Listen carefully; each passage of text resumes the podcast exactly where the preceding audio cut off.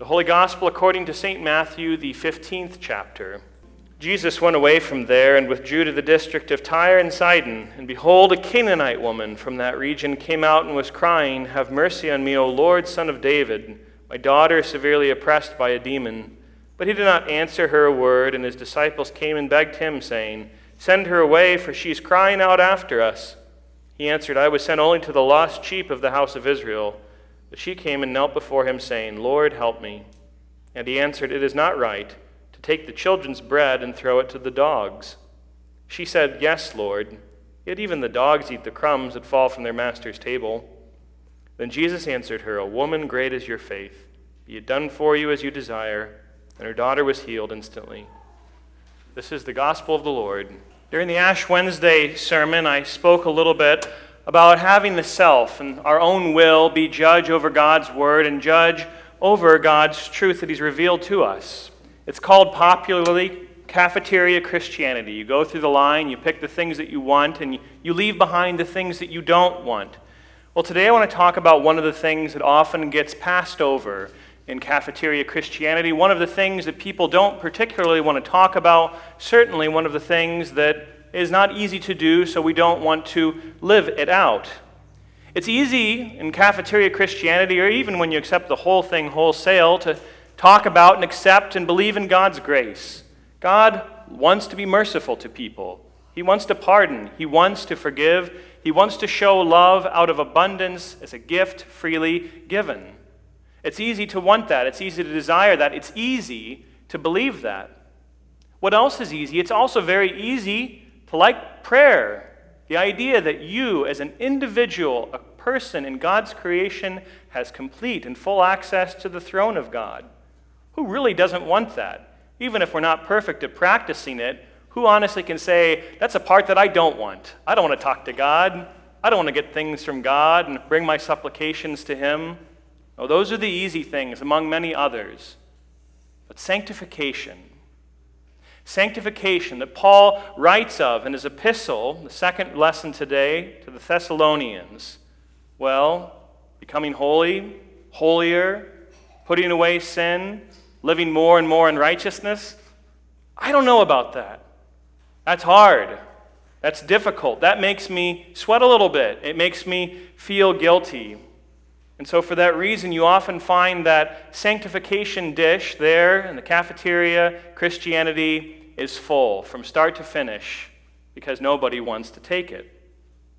Now, we all understand and know very well here that justification, how we're made right with God through Jesus Christ, is indeed central to the Christian faith. It is the doctrine upon which our church, the Christian church, stands or falls. If you get justification right, it's a pretty good chance you're going to get the rest of the stuff right too, or it'll follow naturally.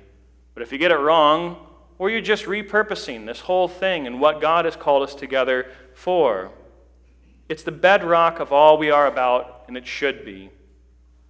But for the justified Christian, for somebody who has been clothed with the blood of Christ and apprehends that blood by faith, there is a logical follow up. I'm forgiven by God well, now what? What do I do now? God has said, You're not guilty. You're one of my children in this life, and you're going to be with me forever in heaven. Okay, great. So now what do I do with that? How do I live in the face of that? It's a reasonable thing to ask if you think about it. If you Think about it for more than a minute. I've been forgiven, so what does that mean for my daily life? And I'd say if you have the Holy Spirit, which you do since you're Christians, it's not just reasonable to ask that, but it's natural. It is a desire that is in you because God has loved you in Christ to want to know, well, what do I do? God is pleased with me because of his son Jesus. So I want to know are there things that I can do? Things that I can think, things that I can say that themselves will be pleasing to God? Paul says to the Thessalonians, and certainly many other places, and of course many other people, absolutely yes to that question. But that certainly has not kept Christians historically from misunderstanding sanctification, its importance, and what it is. Now, there's a problem in Christianity, and certainly Protestant Christianity has had this problem over the centuries. Sometimes people overemphasize sanctification, the process by which we become holier, better people in this life. These people have often conflated it, put it together with justification. They say, well, to know if you're justified, you got to measure how sanctified you are. And at worst, some people have even said, it's possible to be perfectly sanctified in this life. Do you know what that means? That means they say it's possible to be perfectly without sin, that you will never say, think, or do anything to displease God ever again. Now we know, we know from the Bible, that doesn't say that. There's no promise there that we can be perfectly sanctified. Quite the opposite. If we say we have no sin, we deceive ourselves. But also, if you live with that understanding of sanctification, you're going to be led into one of two ditches that Luther talked about pride, thinking you're doing good enough and you are a better person, when, trust me, the people closest to you know that's not the case, or despair, knowing honestly, I'm never going to be able to do it. I'm failing at being a Christian. This stinks. I feel guilty and horrible all the time. And moreover, that sort of understanding of sanctification does this it robs Jesus Christ, our Lord and Master, of His glory, His credit, and His honor for what He has done for us. And it certainly takes the focus away from Him. Now, on the other side, of course, there always seems to be two errors and two poles, and there are. Other people will say, well, sanctification might be real, but you don't have to think about it at all. Never talk about it. Never consider the fact that God wants you to become holier, to, even though you're forgiven in Christ, to begin, feeble as it is, to keep His law more and more. Such people are more often found in full disclosure. Lutherans have that problem. If there's one of these two ditches that Lutherans fall into, it's this one. All of the time, it seems. They'll say things like, well, sanctification happens without any thought or effect on your part. You just you come and you receive forgiveness, and just it's going to happen without you even knowing it. Like someone's just doing it to you, and you're not even aware. But the problem with this, of course, is that it too ignores what Scripture says about the matter. So much of the epistles, if you go home and read through them, you'll see a lot of ink is spilt by the apostles saying, You're forgiven. Now, this is how I want you to live.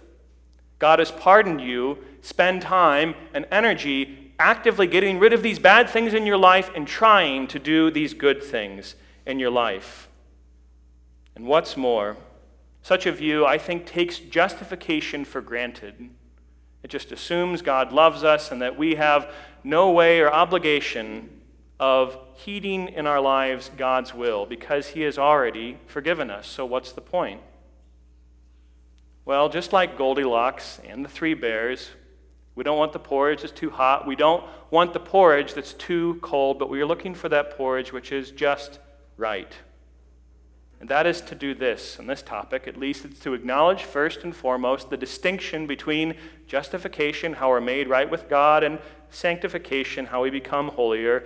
And it is also this to actively, willfully, deliberately lead our lives according to God's will revealed in His Word. We have indeed been declared holy by Christ. God looks at you. He doesn't see a sinner, but he sees a sinner who's been forgiven, covered with Jesus Christ. That much is true. But let us also become what he has declared us to be as best as our feeble frames can handle in this vale of tears. Let us walk in his ways to say thank you. Thank you to the God who's forgiven us. Thank you to the God who has justified us. Paul talks about how the pagans, the Gentiles, live in the passions of their lust still. They are slaves to their own bodies, their own whims and desires, and certainly slaves to the world. And the degree to which we Christians still have that struggle, of course, we're forgiven. But let us also, in our forgiven state, do our best to crucify the old Adam that lives in each one of us, to crucify the flesh. We've been forgiven not so that we can just leave scandalous lives guilt free, but so that we may start becoming what we will one day be perfectly in heaven holy and righteous, and not just declared without sin, but completely without sin. So let's heed Paul's call this morning and live in sanctification. Say, Thank you, God, for forgiving me. Please help me to do better. Amen.